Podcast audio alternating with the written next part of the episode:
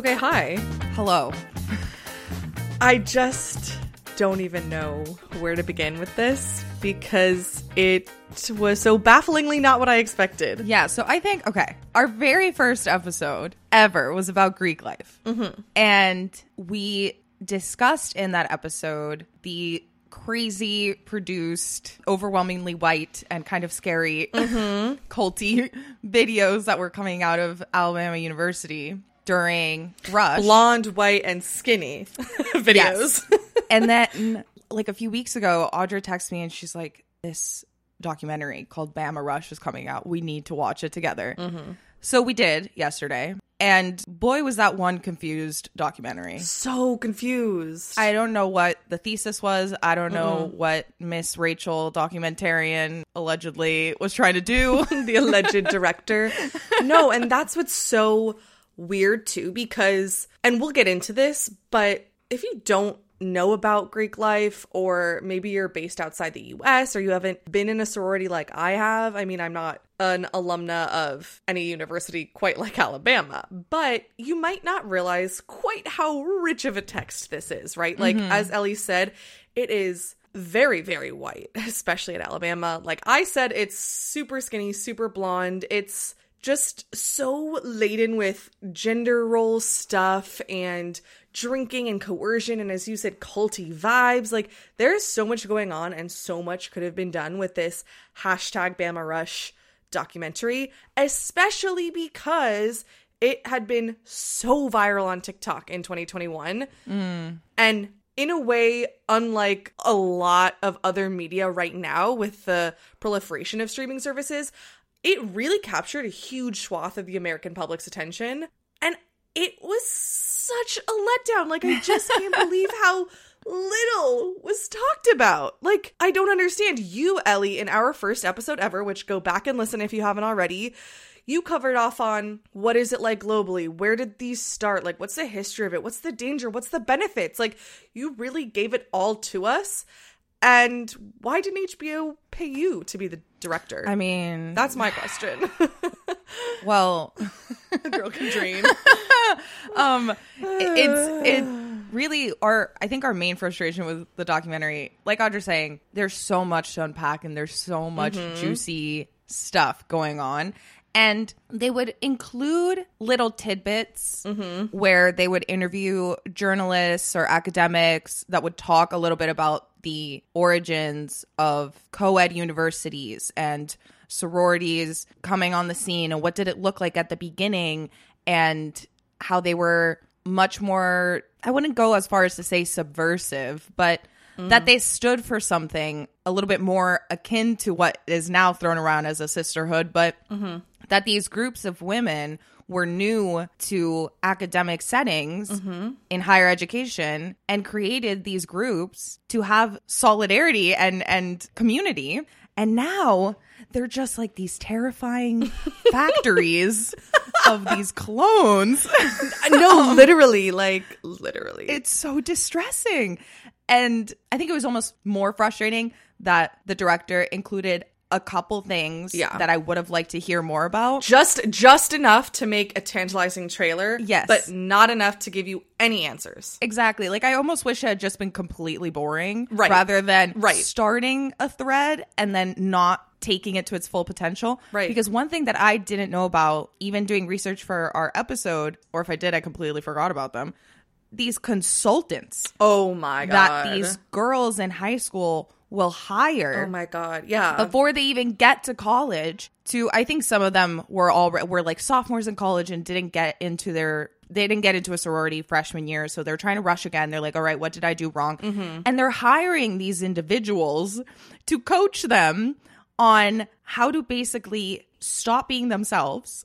Yep. Oh yeah. Perform what the sororities want to see Mm-hmm. rather than reducing your anxiety to be your actual self exactly and and they would say like you know you want to stand out but you also want to fit in i'm like what does that mean no it was It's so confusing. Like I, I was trying to follow along what the consultants were saying. Like if I was this 18 year old girl trying to get into sorority, I'd be like, all right, everything you're saying is contradicting itself because you're telling me be yourself, you know, be confident, but also if you ha- if you're religious in any way, don't talk about that. If you have any political leanings, don't talk about that. If you like any Mm-hmm. boys, don't talk about that. If you like to go to parties, don't talk about that. I'm like those are kind of big tenets of what being a Huge. Mm-hmm. young person is about. So I was like, okay, so be yourself, but also don't talk. They were all about small talk. And having someone verbatim be like, we're to get you really good at small talk. Right. Is like, and it literally was like, I mean, some of the advice in terms of don't ask someone their religious practices outright in a way that sounds almost borderline accusatory. Yeah. That's a reasonable piece of advice for anyone engaging with any other human being. Yeah. As they're meeting someone new. For sure. But it was to the extent that you might get dropped if you mention religion at all. And that's what's odd because it's like, okay, we can't talk about I think it was boys, booze, bucks, Biden, and something else. There were five B's, but it was it was like, okay, really, what the fuck else did we talk about besides substanceless small talk? and I find the the boy part also a very heteronormative, but also we learn later in the documentary. I mean, it was still very half baked and unclear, but that basically the way that the sororities at this university are ranked to be perceived as the better ones versus the not so great ones are based on what the fraternities think about them. And so it was this weird thing where the girls are taking into account what the boys think like these boys that they've never met really are determining what's cool and what's not so then they're rushing to then spend thousands of dollars and four years of their life with this group of people Mm-hmm. but they're not supposed to show that they have any interest in what those boys think even though it is mm-hmm. completely determining their life choices and then girls were getting kicked out for like sleeping over at said At the fraternities. fraternities. It is Like, such a messed up relationship. What? and also what's weird about that too is in order to get preferential treatment from someone who's oppressing you you kind of do their bidding in a way mm. and it feels like that with recruitment which is rush for these sororities where you're a top tier sorority only apparently because the fraternity considers you one. Mm-hmm. So now you're going to drop girls at the blink of an eye if they don't meet the expectations you have for them which are determined by what the fraternity thinks of you. Like it's it's just this very But you can't let dynamic. anyone overtly know or be able to claim that the reason you make any decisions are based on what these boys think when that's literally driving everything. Right. Which is why it would have been very interesting if the documentarian had bothered to actually dig into this tier system. Mm-hmm. All we hear about the tier system is honestly, I don't know. I think it's the fraternities, but this one's top tier, this one's bottom tier, this one's middle tier.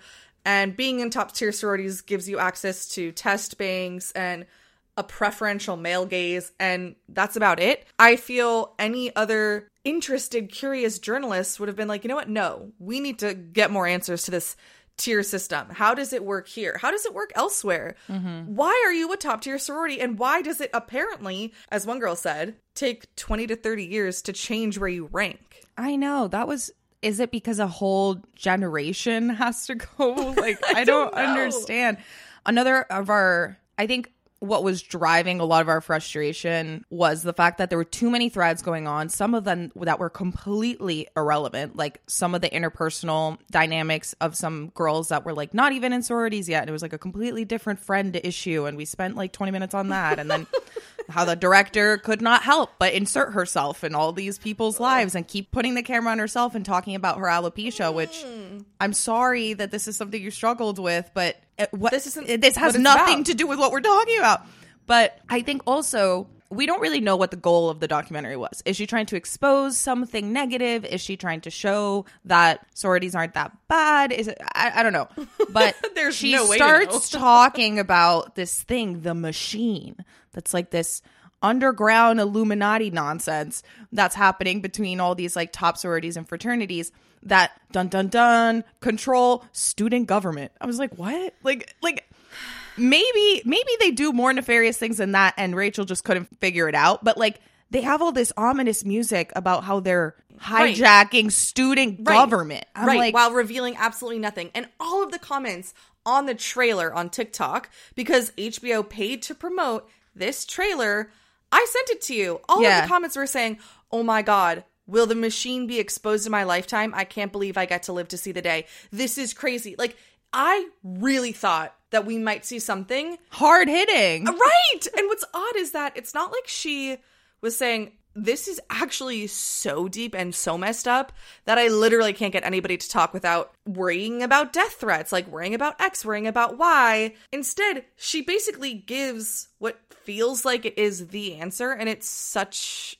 a confusing non answer of they control student government. Like, Like okay, I, I, I, I cannot bring myself to believe that this enti- this entire university gives a flying fuck about who's in student government. Like, Right. Like, is, am I missing something? Does the University of Alabama student government do a lot? Like, are they s- influential elsewhere? I know, I'm like, confused. what's happening? And I also felt like she kind of just gave up or something because Mm-hmm. this is, I, I mean, I don't, I think already her relationship with the girls that she was interviewing was problematic. Extremely. Like, and I don't, I, yeah, and I don't think she should be trying to manipulate these vulnerable kids. But like, I find it really hard to believe that she couldn't figure out more information amongst this like huge group of people that are trying to get a limited amount of spots. Mm-hmm. That there's a lot of jealousy and a lot of competition and a lot of anger about not getting in and whatever, and a, a bunch of like young 18 year old girls gossiping all the time. Like, I, I don't believe that there are documentaries out there that are finding out about Russian spies and that this woman can't figure out like what's happening at Rush. Like, come on. I know. And it's like HBO. C- come on. Yeah, like, like, there's a budget for this. And everyone and their mother cared about Bama Rush. Hashtag Yeah. Bama Rush. Like, it had almost a billion views in 2021, and it came back in 2022 as another huge wave of videos. Like, you could have found out more. And to your point about her relationship with the documentary subjects, I feel like it's problematic for a few reasons. One is these are extremely vulnerable girls who have evidently been through quite a lot and they're mm. very young. And you're using this documentary as an opportunity to make friends with them, but also then becoming friends with them, which was already creepy. Mm-hmm. I don't know if that made her feel protective of them to the point where she wouldn't ask them hard hitting questions. Yeah. Because she ended up not wanting or not putting them in positions that could have gotten them dropped, which I'm not saying she should have. I'm not saying she should have done something that could have negative consequences for those girls. Mm-hmm. I'm just saying she pulled back so much that we learned absolutely nothing. And also she never even asked hard hitting questions when those girls were alone. Like she would bring up, um, have you guys heard of the machine when girls were in groups? And it's like obviously they're not gonna say anything when another girl is in the room because they're like looking to the other one thinking oh we're not supposed to reveal that and if you if you're not then i i guess i won't it was it was just like Yeah. okay th- that's not how you conduct interviews She also was asking the girls that she bonded the least with, which I found interesting. Like, you mean the ones she didn't swim with or go on roller coasters with yeah, so weird. So, weird. I'm like, Queen, make an age appropriate friend. Like, what? but she would ask the girls who were already in the sororities while they were in groups, like you said, or these two girls who were rejected the first year and really mm. banking on making it in the mm-hmm. second year. and so they have more at stake yeah, those are people who are probably not going to reveal it to you. And then those two girls who both were like all in on rushing again, both end up not to rush Mm-hmm. at the end of the documentary. She does not circle back and ask them, okay, now that you don't have anything to worry about, what's the deal with the machine? at all Like, why'd you, like, uh, hello? Come back and ask them. And also, like, they just should have been such less prominent storylines because I'm not sure how many people she was actually following. Uh, There were maybe five. Like, she should have been following more and then narrowing it down at the point where some of their storylines became uninteresting. Like, they were so uninteresting and i i wonder if she did follow more and then they didn't want to talk but the thing is given how the documentary was structured i feel like she would have mentioned that at some point. Like we tried talking and you can kind of play that up. You could literally use the lack of information as like a big hard hitting point of like i reached out to 200 different girls and only five girls agreed to speak to me. That already then the audience kind of Yeah. starts making things up in their head and you can build up buzz and whatever. Like use it to your advantage. Don't just like throw these random girls who didn't give you any more storylines so then you had to talk about so and so said this behind your back so now they declined to comment on their not being friends anymore i'm like this has absolutely nothing to do with the fucking With rush like what is happening nothing to do. No, she has such a boundary issue that I honestly believe if she had been following more people, we would have known about Yeah. it. Like, she, she can't keep anything to herself. Like, I know, and the one girl who was super into going to this university, had mood boards and binders and all this structure. like she was on top of it. Once she started the rush process, declined to continue with the documentary. And the way that Rachel, the director, mentioned that was like, we lost Shelby. I swear to God, we and at first, I literally thought Shelby died. because also they were panning as she said that on a slow mo video of Shelby standing in front of I don't know sorority row or something. Yeah. it was like fading to black, and I was like, oh my god, It literally looked like a picture that would be in a newspaper of a memorial. Yeah. yeah. it was so weird. But it was that Shelby didn't want to do it anymore. And then you just see text on the screen that's like, well, according to her TikTok, she got into blah blah blah sorority. She's butthurt. that Yeah, felt so like- passive aggressive. Like since she didn't tell me, you could just say Shelby ended up Right. being like you know like according to her TikTok, so she won't answer my phone calls. Right. You haven't lived until you're waiting on an 18 year old girl to text you back. That is a direct quote, okay? Yeah. From this adult woman. I know it was so uncomfortable. Like it was so weird. And then what's also wild to me is that she stops the documentary pretty much at the beginning of Rush. We get like what, maybe 5ish minutes on the Rush process, maybe more. I might be exaggerating, but it- it's an hour and 40 minute documentary. It couldn't have been more than like 10, 12 minutes on Rush. yeah. And she also didn't follow the girls after getting in, which was also crazy to me because one girl, Isabel, does get into a sorority. You see Rachel jumping up and down, hugging her on sorority row after Isabel gets in. Yeah. And then we learn nothing else. Meanwhile, Isabel had been banking pretty much her entire happiness, stability, Yeah. mental health on getting into a sorority. And I would have loved to follow her afterward and say, okay, expectations versus reality. How are you doing one month out, two months out, three months out? Mm-hmm. And I find it odd that she didn't continue following them. That's part of what's so interesting is they promise you something, they're selling you something, but is your life better? Do you actually get the sisterhood Yeah. that you wanted? Because we also learned earlier in the documentary that there are crazy house rules, there are people who tattle on each other. Like mm-hmm. I would have loved to see if Isabel felt it was all it had been cracked up to be or not. Mm-hmm. Like would she be upset that you can't have your hair wet when you're on the first floor? Would she have been tattled on about breaking codes of conduct to the mm-hmm. standards board? Like, I, I wanted to know mm-hmm. more, and and it literally ends with Rachel swimming around in a lake. Yeah, and it ends in this very kind of happy way of like they're all exactly where they need to be. The girls that got in got in as they should. What a wonderful thing. The girls no one no one doesn't get in of the girls they follow. The other two girls choose not to rush at the end. And it's like, mm-hmm. see, it's not for everyone. Whatever. I'm like, okay, so what what what is this documentary trying to say? And the editing was so awful overall. Like we Audra and I were shrieking with uh, the shaky cam Shrieking. and the zooms into everyone's face We were sick, like nauseous. literally i was like what is i'm gonna fall off your couch Mm-hmm. Me But too. the also just the editing of like where everything was placed because we had this girl isabel like audra was saying who was really struggling at home and was so excited to go to college to like fresh start have new friends really wanted people to know her for her and then we have the girl who ends up not rushing again holiday who got dropped her first year because she wore the sticker of a different sorority. We never really understand why she did that, if it was an accident or whatever. Right. But she she talks about how like, wow, I thought, you know, these were my sister like I was getting along with everyone suddenly this like one small infraction Right. and I lose access to the whole thing. And that wasn't even edited in a way where you could see right after Isabel saying this, I want unconditional friendship. Next, have the scene of this. Yes, Like, yes. she wasn't even t- creating. she wasn't trying. She wasn't trying. Like, put it in stark relief. Show that you won't have unconditional friendship. Show that people are going to tat on you. Also, mm-hmm. maybe explain to us what the fuck the sticker means so that we understand what the hell happened. Like, nothing was contextualized. Nothing was followed up on. Nothing was juxtaposed the way it so obviously could have been. And then mm-hmm. also to your point about the ending being so confusingly happy, showing girls as if they ended up where they should and as if that's the end of the story, which it so obviously isn't. That made me so mad, mhm. mostly because it completely proves how irrelevant the alopecia storyline was.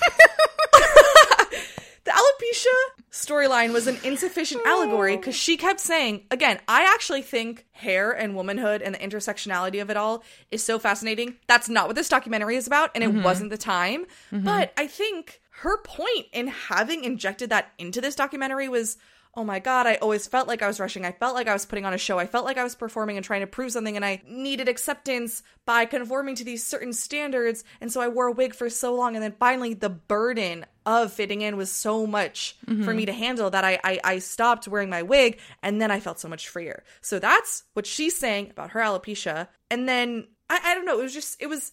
It was an insufficient allegory that I thought was entirely unnecessary. Mm-hmm. Oh god, it was just so infuriating. Yeah, it it was such a it was a crossover of a lot of our episode topics because there was Yes. the Greek life, then there was a girl who had done a bunch of child pageants, Mm-hmm. and there was this adult woman having these parasocial relationships with these girls who these didn't want to talk to her. it made it made it made no sense, and she she was losing the thread. She is like the therapist that trauma dumps on their patients. Exactly, and there was This isn't about you, like babe. the most interesting clips were all TikToks that other girls created that she just compiled and threw in there. I'm like, this is not even something you filmed. I know. I know. And on another note about just being genuinely a poor journalist and a poor documentarian is there was this one moment while they were filming where rumors began. And everyone is making videos on TikTok about oh my god I think HBO and or Netflix is making a documentary. They're miking up the PNMs which means potential new members or girls who are rushing etc um, they're they're miking up 20 PNMs and they're gonna get audio from inside the houses and da da da. There was even an elderly lady who made a video on TikTok saying, "Don't mess with the machine." Like, Yeah. at the point that rumors are swirling, That conspiracy the New York Times is talking about this. the New York Times is writing about hashtag Bama Rush and all of this documentary stuff going on. Like, oh, my neighbor works in hair and makeup for this agency and can confirm that the documentary is happening. I mean, people were really worried about this. They were really worried about something getting out. And the only thing she let that catalyze for her was an excuse to wear a wig again and make it more about her and more about her journey with her confidence and all this stuff. Yeah. Oh, you don't want to go to HBO and get a bigger budget? You don't want to investigate why people are so scared about this and why they're worried that their institution might fall apart and have it be the mm-hmm. end of Greek life as we know it? You're not going to get a bigger team, more time. You're just going to say, "Oh, for security reasons I have to put my wig on now because there are rumors." and all she did with all she did with this quote unquote disguise was just be there when Isabel got in to like hug her. You know, Which, if you're the girl next to the cameraman on Sorority Row, we know it's you. Like, not. yeah, the secret's out. But Yeah. I like you said, I was so surprised that when all this all these rumors were happening that it wasn't like ding ding ding time to double down I know. time to dig deeper or even just put a little bit more into the documentary of like if they're so worried about people being mic'd even if you don't get any more answers saying like having something a little more clear of like why is that the case all rachel was doing like i feel like she extrapolated like I came here as a fan. Like I was so into this. Like, yes. I had no like, I bad came here intentions. Yeah, she's like I had bad, no bad. Like Right. she didn't look at the camera and say, "Shit, I think we're onto something." know. Also, speaking of not knowing her, there is no way in hell anyone read that New York Times article and was like, da da da, supposed documentary, HBO, da da da, director Rachel, that bald girl, because no one knows you. I'm sorry. I, I just don't understand why she had to wear a wig. Like, you're. But the thing you're- is, she could be like, even if she had a lot of notable work, I don't think that the average Alabama University freshman or like any freshman at any university recognizes a documentarian on the street. Right, I think you have to be like- like, a very big fan to, of, Right. of specific documentaries Right. to recognize. I think the only like, directors I know what they look like is like Greta Gerwig and Martin Scorsese, and those are like the biggest of the big. They're not even in the documentary realm. Yeah. Also, HBO can do more security than a wig. Like, relax. I know. I was like, what is this budget? I know. It's just, it was so. Especially Ugh. given And- how much the advertising seemed to be. Oh, hinging. I mean, it was the Max rebrand. This was one of the pieces of content dropping with the Max rebrand. Like, I felt with the way they were pushing the trailer, this was supposed to be creme de la creme. And it just wasn't it wasn't it. And I'm shocked at how many people this must have been okayed by. Like editing wise and production wise. I- I'm just shocked. I just looked up Bama Rush and I get a New York Times article that's called "It wasn't a documentary about Bama Rush oh whatsoever." Oh, my good God. I mean, could not be more oh, true. Oh, there's a student quoted in this article who is popular on TikTok, I guess, that said nothing they talked about wasn't already known or something you couldn't Google yourself. It wasn't a mm-hmm. documentary about Bama Rush whatsoever. It was a mm-hmm. documentary about a couple of girls and their life. A lot of people were hoping that this would uncover things so change could happen, mm-hmm. adding that she wished that Bama Rush had more deeply explored themes like racism, homophobia, fat phobia, and hazing. And apparently, None there of that were a lot None. of people criticizing on TikTok saying Rachel shouldn't have inserted herself and that her defense was oh, in order Oh, for me to express the empathy that I had for what these young No. women were up against. No. I needed to stand shoulder to shoulder with them and say, you know what? Me too. This is what I did to belong. No, no, you give them an empathetic edit, Rachel. You don't Yeah. in, jump in like, I'm sorry, show don't tell. It's There's not a about way to be empathetic. you. Oh my god. Like the way to be empathetic is to reveal enough about their lives and show what a hard position they're being put in and mm-hmm. make the viewer feel for them and identify with them. It- it's not to jump in and literally say, I relate to these girls. Like, okay, heavy handed much? Yeah. They also, two of the girls, or three of the girls, mentioned in different moments sexual assault, getting roofied, and it's like dropped, and then we move on to another scene. And I'm like, what? But if you include it, and one of the girls, Holiday, was like, oh, we were roofied last night at this party that was clearly a lot of frats and sororities and whatever. They took one of the girls to the hospital. She had drugs in her system. And all that Rachel said was, Do you think something's going to happen?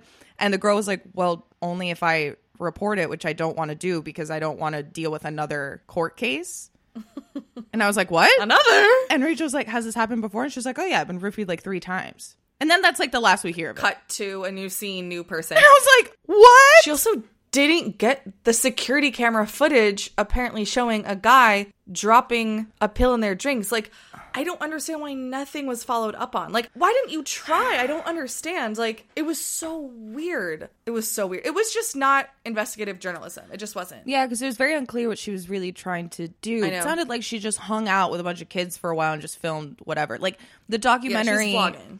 Yeah, it totally reads like a, a year in my life kind of vlog because it's all so chaotic and it looks unedited. Like it looks like Yeah. like if she had just had all this footage and hasn't gone through to clip what's relevant yet. She put it in slow mo with ominous scoring. Yeah. But she didn't cut it down. I know. And I was saying while we were watching it that there was like no consistent aesthetic because there was like sit down moments with people where she's way too zoomed in. And then there are like these artsy shots. So, you know, she was sitting there curating Yeah. for hours where it's just one of the girls walking barefoot in the woods. I'm like, what? Where are these woods? Like, what? I know. Where are we No. now?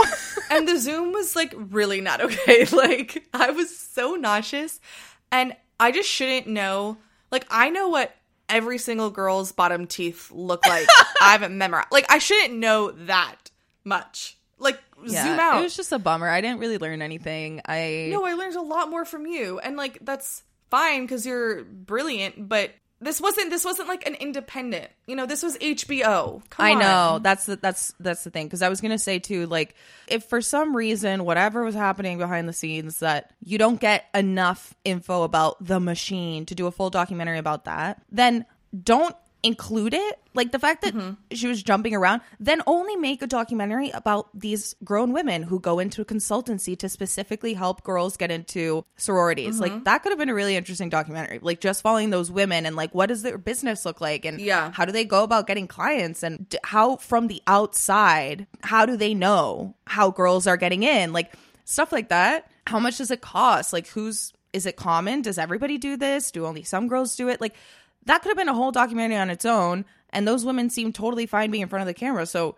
you could have followed them around but doing little tidbits of everything without finishing any thread and then ending it just being happy swimming in a lake with a ch- kid i'm like what? with you, with you in the foreground. Like that is so bizarre. I know. You, the director, you're the last person we see. You're swimming in the foreground with one of these girls. Yeah. Like that is so weird. I really think that Netflix like needs to get on this now. You have time. Rush is starting in August. Like get it together, go back and do this right because this was the biggest flop. Mm-hmm. I am so I, I just there's so much more to learn about. Like I want to learn so much more about the consultants. Girls paying consultants. You shouldn't need a consultant to make friends. And speaking of the consultants, both of the consultants we meet, Trisha and Sloan, were dropped by their favorite sororities the first time they rushed. Yeah. Like that's fascinating. Let's dig mm-hmm. into that. Do you have mm-hmm. a complex where now you have to like prove your own self-worth to yourself by getting other girls into their top sororities? Like what's going on there?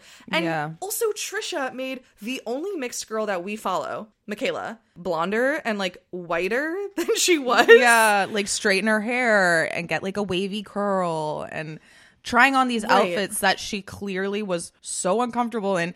And I was I'm glad that Michaela ultimately decided not to rush cuz we could tell from the beginning like like you're saying you want to do this you really nothing about your body language seems like you want to be involved with this and she was like doing her, the video script. yeah she was doing this video to show her interest and the consultant was like you need to smile during the whole video and michaela first of all doesn't smile but like You know, you know what? That's the one girl's bottom teeth I don't have memorized. yeah but she was really struggling to sound enthusiastic when they were doing the photo shoot the woman would be like smile and she'd smile and then like you'd hear click and her face would drop like mm-hmm. after the photo i'm like michaela doesn't want to be here She doesn't. and when she was reading the script, she is sitting. Okay, so the camera is positioned basically where you would put a webcam. It was a tripod for the phone, and she's sitting with it above her computer screen, reading from a script. So, first of all, you can see her eye movement, just mm-hmm. straight up reading. She's not, it doesn't look off the cuff, but what she's reading is authenticity is my top core value. Mm-hmm. Is it?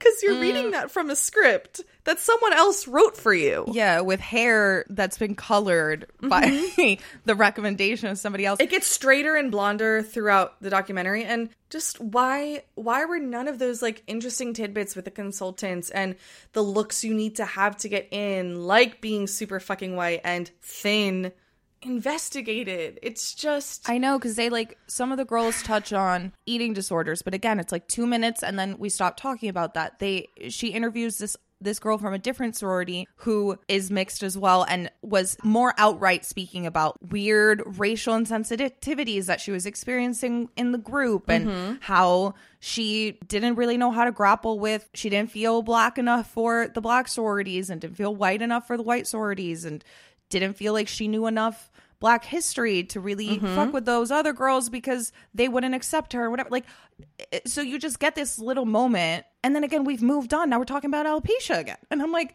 uh, can, can we stay on this track Right, on like, any I'll wa- track Right. I'll watch the documentary about alopecia when it comes out. But this isn't that. And this this isn't what you pitched to HBO. You pitched a documentary about Bama Rush. do not recommend Yeah, like DNF. I I'm just honestly bummed because the trailer knew what the fuck I was doing and I am no stranger to clickbait, but this was like the the margin between the expectations they set and the reality of the documentary is crazy. Mm-hmm.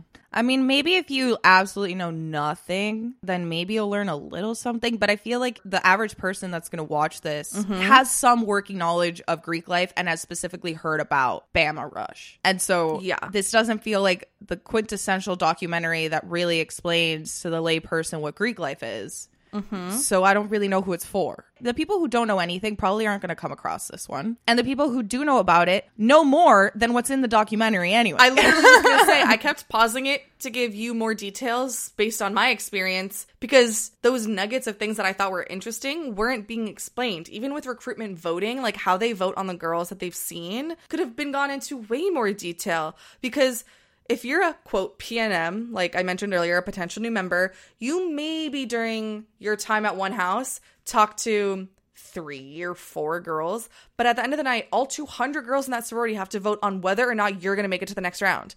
How are those 200 girls, you might ask, going to know if they want to vote for you to make it? If they haven't met you, mm-hmm. well, they're going to base it on the opinions of the three girls who have talked to you. And let's say they hate those three girls that have talked to you, but those girls liked you. Well, they hate you by extension and you're not making it. Like, it's just, we could have talked to the girls who were on the other side of Rush. We could have done so much. I'm just, Yeah. It's Shocked. sucky. It Shocked. currently has a 9% audience score on Rotten Tomatoes. Stop. Okay, so we're recording this. Well, at the time of recording, it came out one day ago. But do does it say how many people rated it? it says Total? 100 plus. Oh, that's bad. I kind of want to go on and rate it like also the same. The first comment is one star, clickbait. The director should be fired. yes, yes. Honestly, like, and uh, I'm worried because of just how internet pylons work.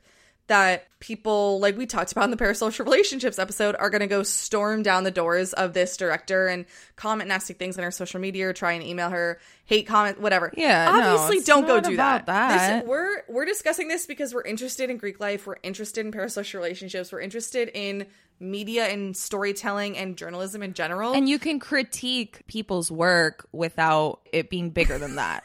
Like if you I put know, out I a just- documentary or any piece of media, you're doing it for public consumption or you're putting it out for public consumption. People Right. can have an opinion about it. I don't think that need I don't know this woman. I don't hate her. I don't know her. I don't like what she made and I think it's poorly done and I think it's Yeah. doesn't convey any real information. I think her relationship with the subjects of the documentary is reckless and inappropriate in how she inserted herself. And that's just my opinion of the work. 100%. I don't think this woman deserves to be skewered. I just don't think that it's also you took two hours of my time. Give it back. because you sold me a different story. No, I I 100% agree. I just with the number of people on TikTok who so zealously consume all of the hashtag Bama Rush videos, and with apparently the retaliative nature of the machine and people's loyalties to it, I'm just not sure what to expect from the public reception as it's been out for a little bit longer and more people see it. So obviously, if you've listened to anything Ellie and I have ever said, we do not condone commenting nasty things about people on their personal accounts. But yes, we're critiquing this because it was capital B bad, like really bad. and that's all really. And that's the tea. ay, ay, ay. Well, we have another documentary coming out in the next month that I want to watch with you, and I can only hope that it is better than this one, Shiny Happy People on Prime Video. Yeah, I'm hoping for better. Vamos a ver. We're, yeah, we can cross our fingers and toes. And if not, honestly, Netflix, Hulu, call us, hire us. We're available. For real. We'll do it, okay? You and I with like a camcorder in the bushes. no, no. Ellie, me, you, and my iPhone can do better. I'm telling you.